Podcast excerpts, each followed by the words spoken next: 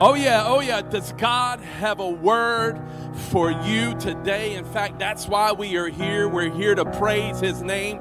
The psalmist writes that we should praise His name and tell all of the world how good He is. The psalmist tells us to tell all people of His wonderful acts because He is worthy to be praised. So we're in this place today to praise Him. And wherever you are today, whether you are at home or in your car or at the beach, turn that place into church. Go ahead and on that social media page, in that comment bar, go ahead and let us know. Praise the Lord. Let all the people that are in your house know that you are praising the Lord. That's why we're here. We're going to praise Him because He's good. We're going to praise Him because He's worthy. We're going to praise Him because He forgave us. We're going to praise Him because He healed us. We're going to praise Him because He set us free. The Bible says, Let everything that hath breath praise the Lord. So that's whether or not you brushed your teeth yet. If you still have morning breath, let somebody know. Praise the Lord.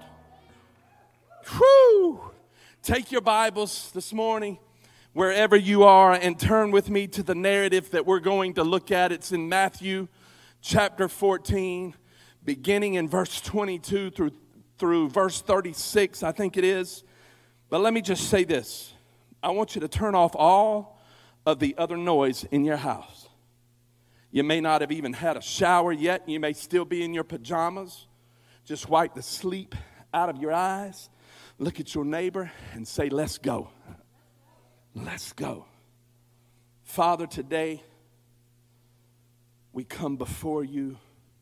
Lord, may you help us to quiet the noise of this cultural crisis that is going on in our lives so that our hearts can be in tune with your heart, so that you will use your word to speak to our spirits. And today, Lord, we will receive from you something that will remind us of who you are right in the middle of all of it. God, and we thank you. I don't know who this is for this morning. But the person that's crying tears, God will use your tears to write your testimony. For the person who you found yourself in a fearful situation, God will give you inspiration in your faith. I believe today He has a specific word for you. So I want you to take your Bibles and just turn with me to Matthew chapter 14. Listen, this word has been developing in my spirit for a couple of weeks. I'm going to go ahead and say this to you. I've I, I told a few people who were in the house with us this this morning with the production team and some others who are here just to cheer us on. I, I said, you know, I've probably rewritten this message at least three times. So I'm probably going to preach some combination of all three of these messages. So I want you to hang here with me in Matthew chapter 14.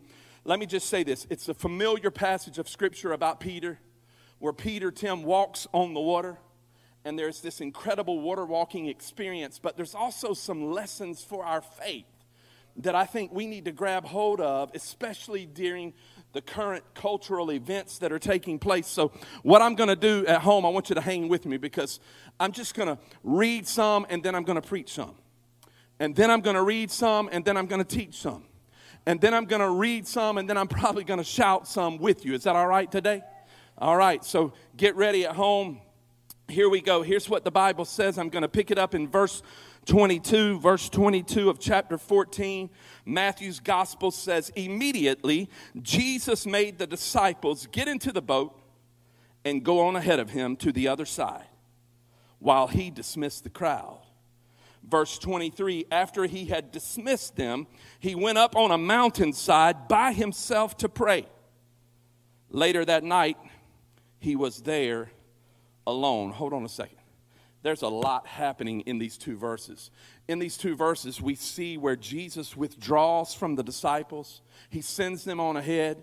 He's, he withdraws from the crowd. The Bible tells us, Matthew's gospel tells us, that he's all alone. Now, this takes place for a couple of reasons, but number one, really what we can identify out of this narrative is, is both the humanity of Christ while at the same time exposing to us the divinity of Christ. Because what's happened up until this point is Jesus has fed the 5,000. He just finished feeding the 5,000. We know that number to be more like 20,000 because they didn't count women and children then. So we know that there's probably more like 20,000. He's now told the disciples, get in the boat and go to the other side of the lake while he's withdrawn while he's gone to a place of isolation. Now, he's done this for a few reasons. Number one, he did this to disconnect from the crowd because he didn't want the crowd to be connected to him for just their source of food. So he disconnected from them. But the second reason why he disconnected from them is because earlier in chapter 14, he found out about John the Baptist being killed. And when he found out about John the Baptist being killed, the Bible says that he tried to withdraw to a place of isolation. However, the crowd ran in on him. And when the crowd began to run in on him, he was compelled by his compassion to feed them. That's when he took this boy's box lunch and he offered up thanks and he told the disciples to pass it all out. Now, here's what's cool that miracle of feeding the 5,000 is deeply connected to the miracle that we're about to look at. It's a continuation, if you will, where the narration continues, and what happens in the first part of the chapter is deeply connected to what happens later in the chapter. Let me read to you something. We'll pick it up here in verse 20, 23, 24. Let's pick it up in 24. It says, And the boat was already a considerable distance from land buffeted by the waves because the wind was against it. Hold on a second. So he tells the disciples, Get in the boat. All the way over to the other side, here's the storm. And it says, And the boat couldn't go any further because it was buffeted by the wind and the waves. In other words, the waves were breaking over the bow of the boat, and the forward progress of the boat had come to a halt. The forward progress to life had come to a halt. How relevant is this? In fact, over the last several weeks, it just seems like the passages of Scripture that we've looked at have been absolutely relevant for the current cultural events.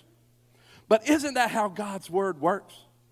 God's word is unchanging. It changes not. And so you can be right in the middle of a crisis and you can read a narrative that's familiar to you, but all of a sudden, right in the middle of all of the pressure, you'll have a fresh perspective as to how to deal with the pressure.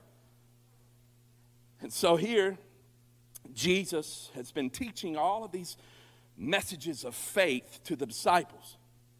And he tells the disciples to get into the boat and go to the other side. And in their journey to the other side, a crisis blows up. A pandemic blows up.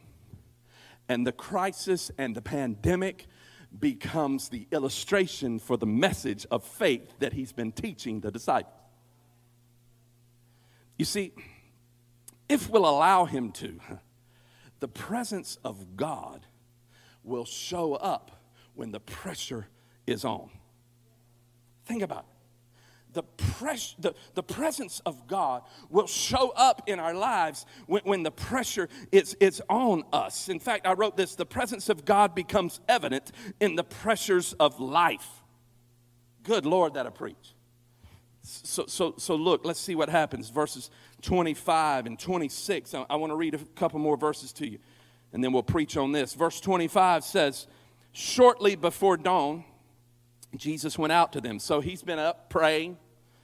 About four in the morning, he gets up and heads out to where they're at. He's walking to them on the lake. When the disciples saw him walking on the lake, they were terrified. It's a ghost, they cried out in fear. So here's Jesus. Now, I, have got a comical nature, so I, I truly believe God's got a sense of humor. So I just kind of see Jesus setting them up.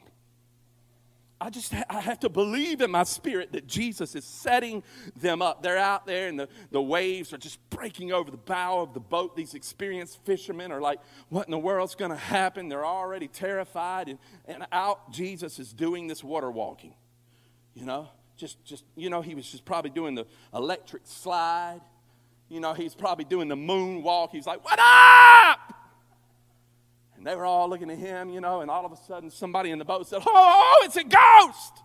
It's a ghost. And, and I feel like it, I feel like in my own comical nature, I feel like Jesus is like, man, these boys have a lot to learn.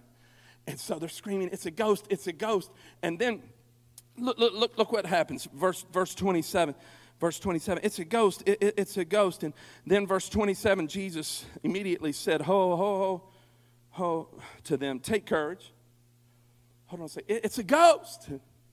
Take courage. It, it's, it's a ghost. He, he immediately speaks to that place of, of fear that, that they're dealing with. And I, I, I love this. They cried out, and this verse shows us something. Verse 27 It is I.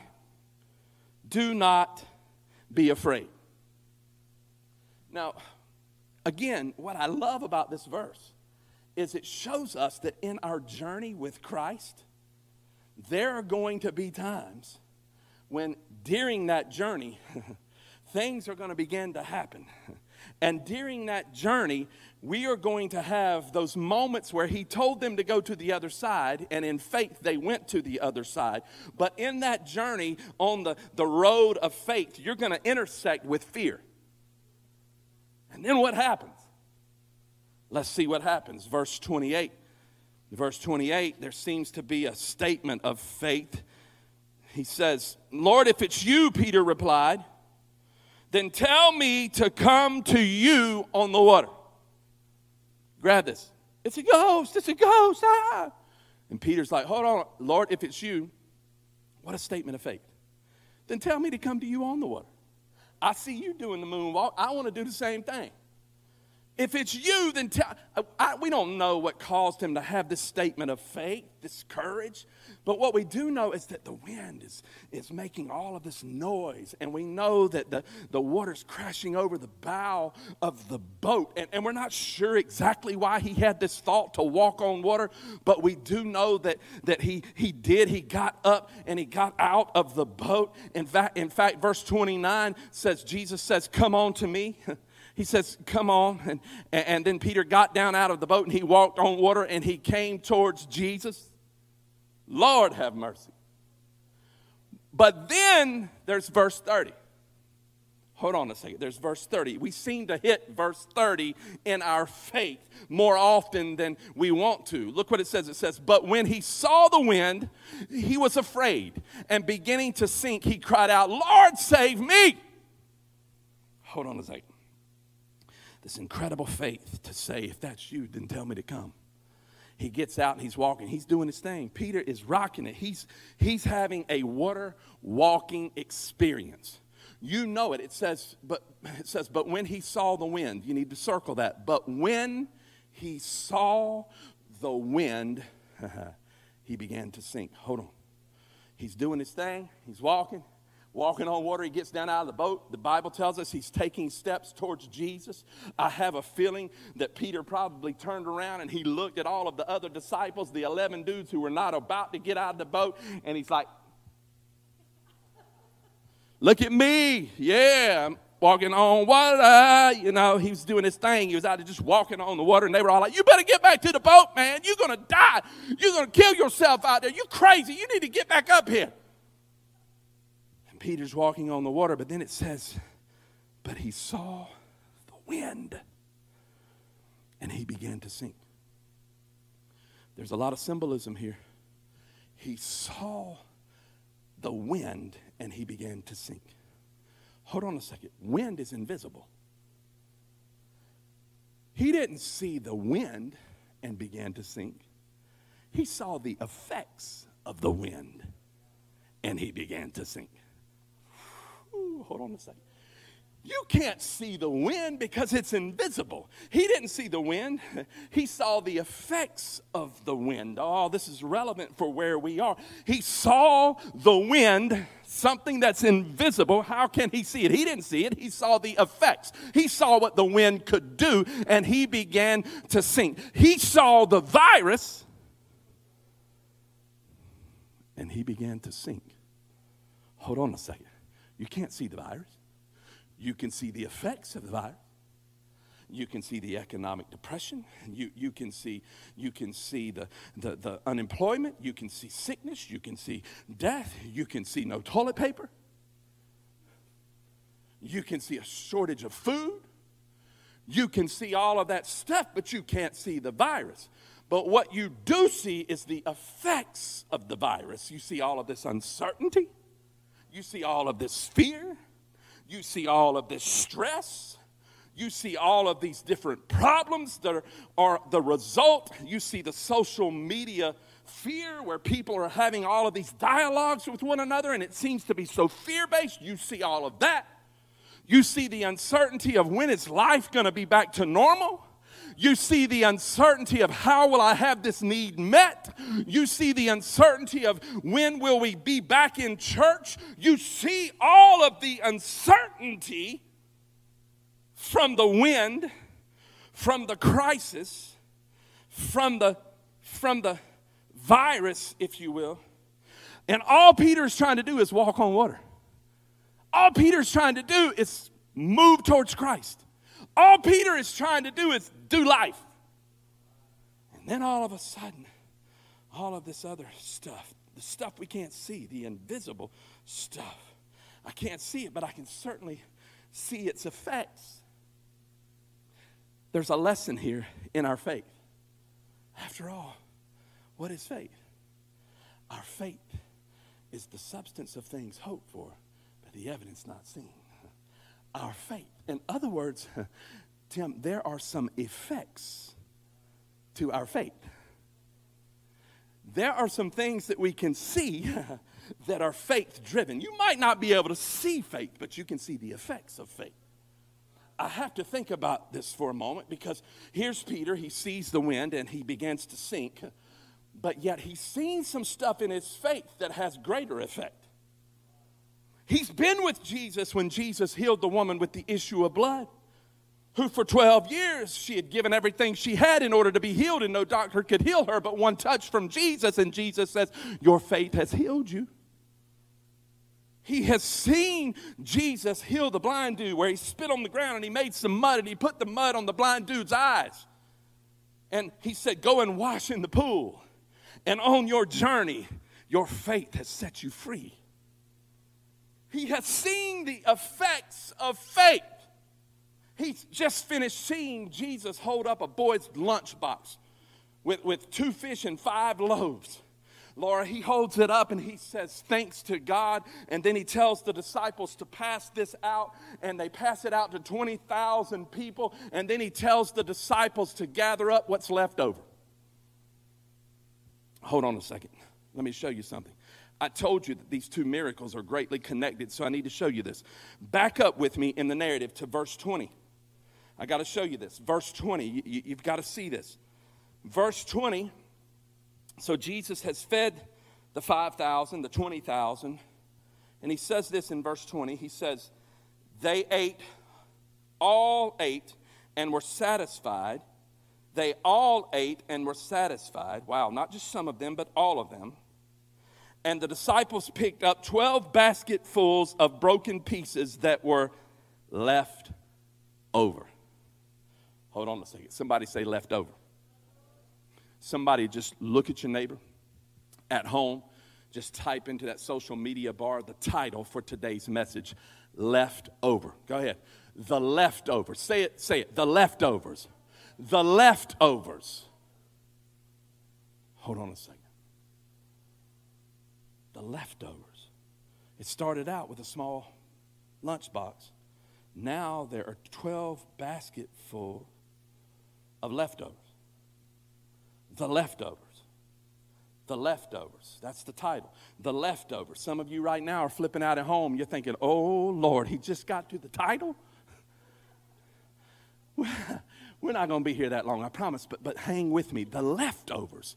Here, the disciples are told by Jesus to go and gather up what's left over. They go and they gather up. There's a lot of symbolism here. They gather up 12 basketfuls of leftovers. There is a ton of symbolism that goes all the way back to the Old Testament there, but I'm not going to take you back there for the sake of time. However, there are 12 disciples. Now, there are how many different basketfuls of, of leftovers? There are 12 basketfuls of leftovers. There are 12 baskets full of leftovers after they fed 20 thousand people. There are 12 basketfuls of leftovers. In other words, each disciple has a basket. Each disciple has the physical representation of the miracle that just happened in their hand. Each disciple has the effects of faith, the evidence of faith in their hands. What happens with the baskets? I'm glad you asked. I'm glad you asked because Look, here's what happens with the baskets. It says in verse 21 the number of those who ate were about 5,000 men, besides women and children. We know that number to be 20,000. What happens to the baskets? Verse 22 immediately Jesus made the disciples get into the boat and go ahead of him to the other side. Immediately he made the disciples get into the boat ahead of him and go to the other side. Now, hold on a second. 12 baskets full of leftovers. What happened to the baskets? You're not grabbing this, it's in the boat. Because immediately he tells them to get in the boat. The last thing that was said is they gathered up 12 baskets full of leftovers. Then they get into the boat. We have to believe that they got into the boat with them to go to the other side. Hold on a second. So the evidence of God's faithfulness is in the boat with them. They're bringing it to the other side. The evidence of God's goodness is in the boat with them as they're going to the other side. Hold on a second. Leftovers. I'm not big on leftovers. Kim, if she could tell you that right now, she'd say he's just not big on leftovers. In fact, if she tries to give us leftovers, I'm like, hey, baby, we didn't eat it the first time. We certainly are not going to eat it the second time. I'm just saying, we just, just not, it's not going to happen. We're just not. But, but then the more I got to thinking about this, this was not just leftover food. This was leftover blessing. The residue of the blessing was left over.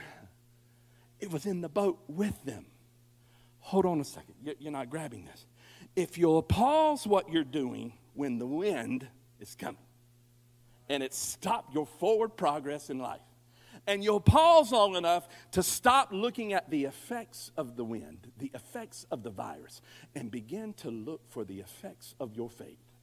The evidence of your faith, because I promise you there are leftover blessings all around you. Good Lord, have mercy. Are you grabbing this? Here's the disciples in the boat with 12 baskets full of leftovers at their feet. The leftover blessing, the leftover residue of blessing at their feet. All that's happening here is just the statement of faith that my God shall supply for all of my needs according to his riches in glory. He can do exceedingly abundantly above all that we think, ask, or imagine according to his power that is at work within us. All of this is is happening. The evidence of their faith. It says, but when he saw the wind, he began to sink. But there's some leftover blessing. There's some stuff that Jesus has already done. There's some stuff that we need to pause and to look around. Listen, because all this is really is, is a messianic credentialing, if you will, of who Jesus is because here is Jesus feeding the masses the same way God did in the Old Testament with the people of Israel. So, what we should do is just hold on to the unlimited resources of God and trust in Him. So, here they are in the boat. The leftovers of God's blessings are in the boat with them. Here's what's beautiful they're leftover. The leftovers of God's blessing are in the boat when the next trial comes up. Take them with you, go to the other side. When the next trial comes up, while they're fighting the wind and the waves all the way across, there it sits right in front of them. We tend to lose focus of all that God has already done. Some of you need to pause at home. Some of you need to pause and look at the leftover blessings that are in your life because right now, you, maybe the leftover blessing is the house that's over your head. maybe, maybe the leftover blessing in, in, your life is, is not, not the house that's over your head, maybe the roof that's over your head. maybe the leftover blessing that's in your life are the kids that are behind you that just before this started, you were like, oh my gosh, I'm going to strangle you if y'all don't stop crying and stop doing all that stuff. Maybe the leftover blessing in your life is the computer that you're watching this on or the TV that you're watching this on. Maybe the leftover blessing in your life right now, you're thinking about all that God has done for you, how He saved you, how He delivered you, how He rescued you, how He healed you, how He forgave you, how He opened up heaven upon you and poured out mercy and grace upon you when you did not deserve it. Maybe that's what you're thinking of right now. But here's something that I need you to grab hold of. If you lose focus of the leftovers, you're going to feel left out. Woo-hoo. You need to write that. I don't even know if it's in your notes. I gave it to the production team. I don't know if it's in your notes, but when you lose focus of the leftovers, you'll begin to feel left out. Because think about this with me for a moment. Peter didn't begin to sink because the wind got harder. Peter began to sink because he forgot who and what Jesus had already done. Mm. And that's who we are. When we find ourselves in a crisis, we forget all that He's already done. There is, there is so much evidence in our life of the goodness of God. So, but when he saw the wind, he began to sink. Here's a thought. I want you to write this down. You have to look to Jesus no, let me change that. You have to look for Jesus, and then you have to keep looking to Jesus. Grab that. You have to look for Jesus, and you have to keep looking to Jesus. Because when he was looking to Jesus, when he was looking for Jesus, when he found Jesus and he continued to look to Jesus, he was water walking. But when he took his eyes off of Jesus and he put his eyes on the effects of the wind, he began to sink. Listen, the greatest evidence of God's goodness always comes in the wind. The greatest miracles always come in the greatest mess.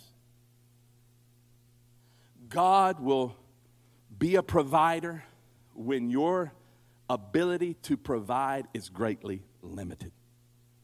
Mm, have mercy. I, I, need you to grab this. You see, you need to understand. You can be in the boat called life, and you can be overwhelmed by the effects of the wind, or, or you can be in the boat called life, and you can hold on to some faith. You see, you can be in the boat called life, and you can be overwhelmed by the evidence of the wind, or you can be in the boat called life, and you can be overwhelmed by the evidence of your faith. Because God is here, He's there, He's He's the same, He's the same yesterday yesterday, today, and forever. And when Peter realized who Jesus was, you'll see that in a few minutes, he began to realize that his faith must be in Jesus Christ. Because when you see the wind, there are effects that come with it that bring uncertainty and that bring fear. But you've got to understand that you have to hold on to God during those seasons. So, what are you focusing on? You see, because I know some of you right now, you're probably thinking, well, I can't wait for church to, you know, I can't wait for church to be open again because I want to get my praise on. Well, you don't have to wait. Some of you right now are like, as soon as we get through this storm, woo, I'm going to put my praise on. Well, let, let me tell you something. If you find it difficult to praise God during the storm, then you will not see the need to praise Him after the storm. You see, you got to put your praise on because church is inside of you. Why? Because the Holy Spirit lives inside of you. I'm not saying that it's always easy to praise. Listen, I'm not. It is not always easy to praise because sometimes you're, you're looking, sometimes, you, listen, I'm going to be honest with you. You're looking at your kids and you're like, oh my gosh, oh, they're driving me nuts. And then other times you look at your kids and they're like, oh, such a blessing. Sometimes, you know, you, you, you, you, you're like, oh, life's about to get back to normal. It looks like this stay home order is starting to wind down some, and life's going to get back to normal. And then you turn on the news and it says normal will not happen for a couple of years, and you're like wanting to cuss. You don't feel like praising at that moment. But can I tell you something? If you will just pause long enough to look at the leftovers, the, the things that God has done in your life that are still hanging out around you. And I know right now some of you are saying, well, he's a preacher, he has to say that. No, I'm going to just answer you this way. No, you're crazy. Because I'm in the same boat that you're in.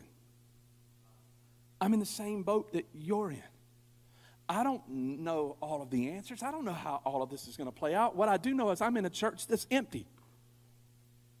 That breaks my heart because this is a place that was built for people to gather to proclaim the goodness of who Jesus Christ is. I'm in the same boat that you're in. My livelihood has been impacted just like yours. My life has been impacted just like yours. My family has been impacted just like yours. I don't know all of the answers. What I do know is that the Bible says that his ways are greater than our ways, his thoughts are greater than our thoughts. And just as the rain does not return to heaven without first watering the earth, so is his word. It will not return without accomplishing what it was sent to do because his word will not return void. I may not know all of the answers, but I do know who does. And what I can tell you is your faith will not eliminate your uncertainty, but your faith will allow you to hold on to Jesus in uncertain times.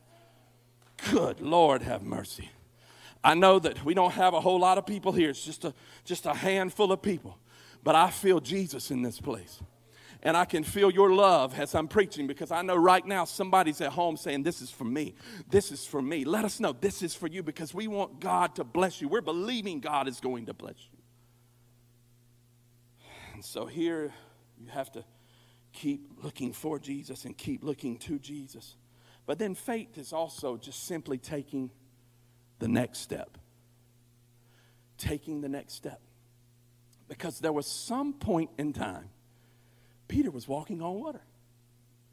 And then there was a point in time where Peter stopped. because he saw the wind. He didn't see the wind, the wind's invisible. What he saw was the effects of the wind. Just like your faith is invisible, but you can see its effects. So look, look at what happens in verse 31. I'm going to show you this. And then I'm going to close. I, I, and, I, and I mean that this time. you know, preachers are good about that. Here's what it says it says, verse 31 immediately Jesus reached out his hand and he caught him. He said, You have little faith. You have little faith. Why did you doubt? Peter, at some point in time, stopped taking the step.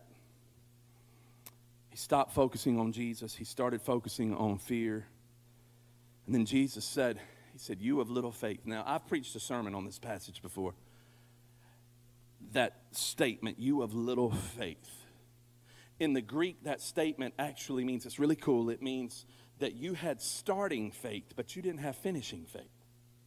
Sometimes it's easy to start, but then all of a sudden the wind is like, why bother? He said, you, you had starting faith, but you didn't have finishing faith. And that's a cool concept, but there's something more here. There's something more here. He said, You have little faith. Sometimes a little faith is better than no faith. Because there were 11 other dudes in the boat who were so scared they wouldn't get out of the boat. But there's something more here. He said, You of little faith. What that means is that Peter had the ability to have great faith. Grab that. You, he's telling him, You have the ability to have a greater faith. But you cannot have a greater faith if you take your eyes off of the leftover blessings that have been placed in your life. If you don't remember everything that God has done for you in the past, when the wind starts to howl the next go round, guess what? You're going to lose your desire to take a step because you've taken your eyes off of the effects of your faith, the evidence of your faith, and you've placed your eyes on the evidence of the wind. Good Lord, have mercy. So, what I'm trying to say to you is that when fear comes into your life, remember what God has done in the past. When you don't know which way to go, remember that He is making a way where there seems to be no way. When you are overwhelmed by every situation in your life, remember that He has a plan for you. It's a plan not to harm you, but a plan to prosper you. When you feel like this is so heavy and the weight of the world is on you and all you can hear is the sound of the wind, you need to remember that even the wind and the waves obey Him because He said, Peace be still. Good God Almighty, somebody needs to grab hold of this because there are blessings that God has scattered all about you, all around you in your life. And if you'll take a moment to look at those blessings, to remember those blessings, your eyes will be drawn towards heaven. Mm. The next couple of verses,